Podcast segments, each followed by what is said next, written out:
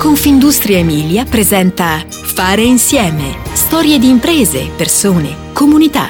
Podcast con Giampaolo Colletti. Della bottega di un tempo è rimasto lo spirito avanguardistico, la voglia di sperimentare nuove soluzioni, la sana ossessione per la cura dei dettagli. Anche se oggi quella bottega è un gioiello tecnologico con un fatturato da 18 milioni di euro, una crescita anno su anno del 16% e 100 dipendenti tra diretti e indiretti per un business al 90% italiano, ma che opera già in Francia, in Svizzera e in Germania. E pensare che all'inizio si era in 10 persone. Insomma, di strada ne è stata fatta tanta. Questa è la Banti e Nanni. Nella sua storia ci sono gli esordi nella piccola stamperia dalle parti del Pratello, nel centro storico di Bologna. Poi l'approdo in via Segantini e infine il passaggio in quell'headquarter che oggi si sviluppa in 9.000 metri quadrati con 27.000 di terreno adiacente. Siamo ad Anzola dell'Emilia, quasi 13.000 abitanti nella cinta metropolitana bolognese, all'interno del consorzio Sandoni. Siamo un'azienda cartotecnica di packaging e il mercato principale è quello del general packaging, fatto di ascolto al cliente, innovazione continua, capacità di stupire costantemente.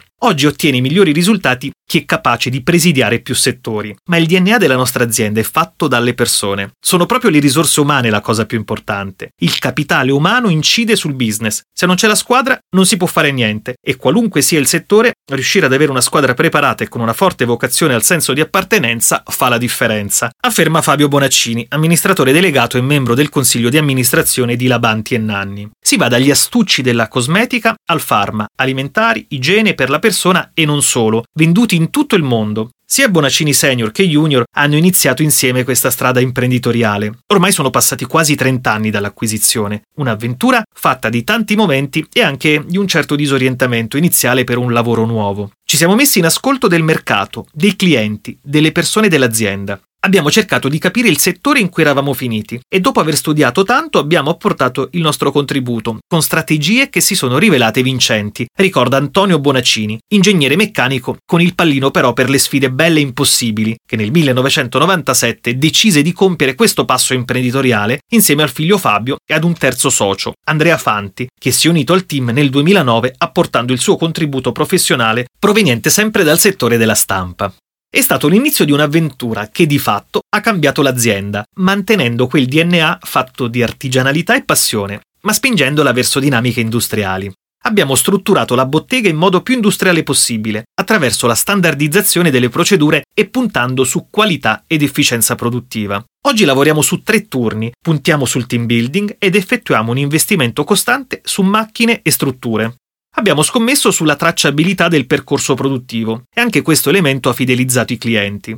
Uniamo un attento controllo di gestione da multinazionale alla flessibilità di una bottega artigianale e tutto questo ci consente di essere agili e attenti a ciò che ci chiede il mercato. Per alcuni prodotti di cosmetica prima producevamo 500 astucci, oggi ne facciamo 50 milioni, precisa Fabio Bonaccini un disegno imprenditoriale che è risultato vincente. Se lo ricorda molto bene anche Antonio Bonaccini. Il segreto per farcela? Puntare su creatività e affidabilità. I clienti vengono da noi con un'idea e noi cerchiamo di realizzarla, con la consapevolezza che la confezione di un prodotto oggi è il prodotto stesso, perché è il vestito che lo rende appetibile sugli scaffali.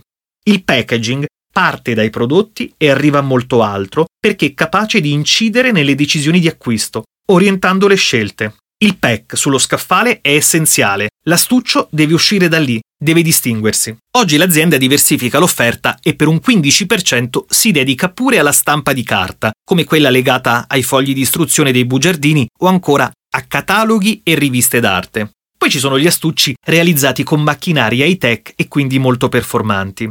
Negli ultimi otto anni abbiamo investito in macchinari che hanno impreziosito il packaging. Abbiamo la possibilità di apporre vernici o lamine colore oro o argento su cui poter stampare. Con la casa costruttrice di macchine da stampa siamo stati la prima azienda produttiva al mondo ad implementare la tecnologia di stampa con inchiostro e lampade UV LED. Ma per fare queste cose è fondamentale adottare le ultime tecnologie disponibili sul mercato. Così abbiamo acquisito una macchina unica al mondo per prestazioni di produttività del valore di 4 milioni di euro. Una macchina che garantisce alta qualità e scalabilità e quindi forte competitività. Tutto questo significa coniugare qualità e competitività. Oggi il capitale umano, insieme all'impiantistica, è in grado di soddisfare i nuovi bisogni dei clienti, ma è vietato improvvisare, occorre studiare, formarsi, questo fa la differenza precisa Fabio Bonaccini. C'è poi l'elemento legato alla sostenibilità, con la salvaguardia dell'ambiente che passa attraverso materie prime, prodotti, processi certificati. Un percorso da pionieri, intrapreso ancora prima che si parlasse di urgenza delle sfide ambientali. Lo ricorda bene anche Antonio Bonaccini. Questa evoluzione nei confronti della plastica è un grosso vantaggio per il nostro settore, ma la nostra azienda è sostenibile e circolare da sempre e continueremo a giocare questa partita. Ancora una volta è l'azienda declinata al plurale che scende in campo per vincere.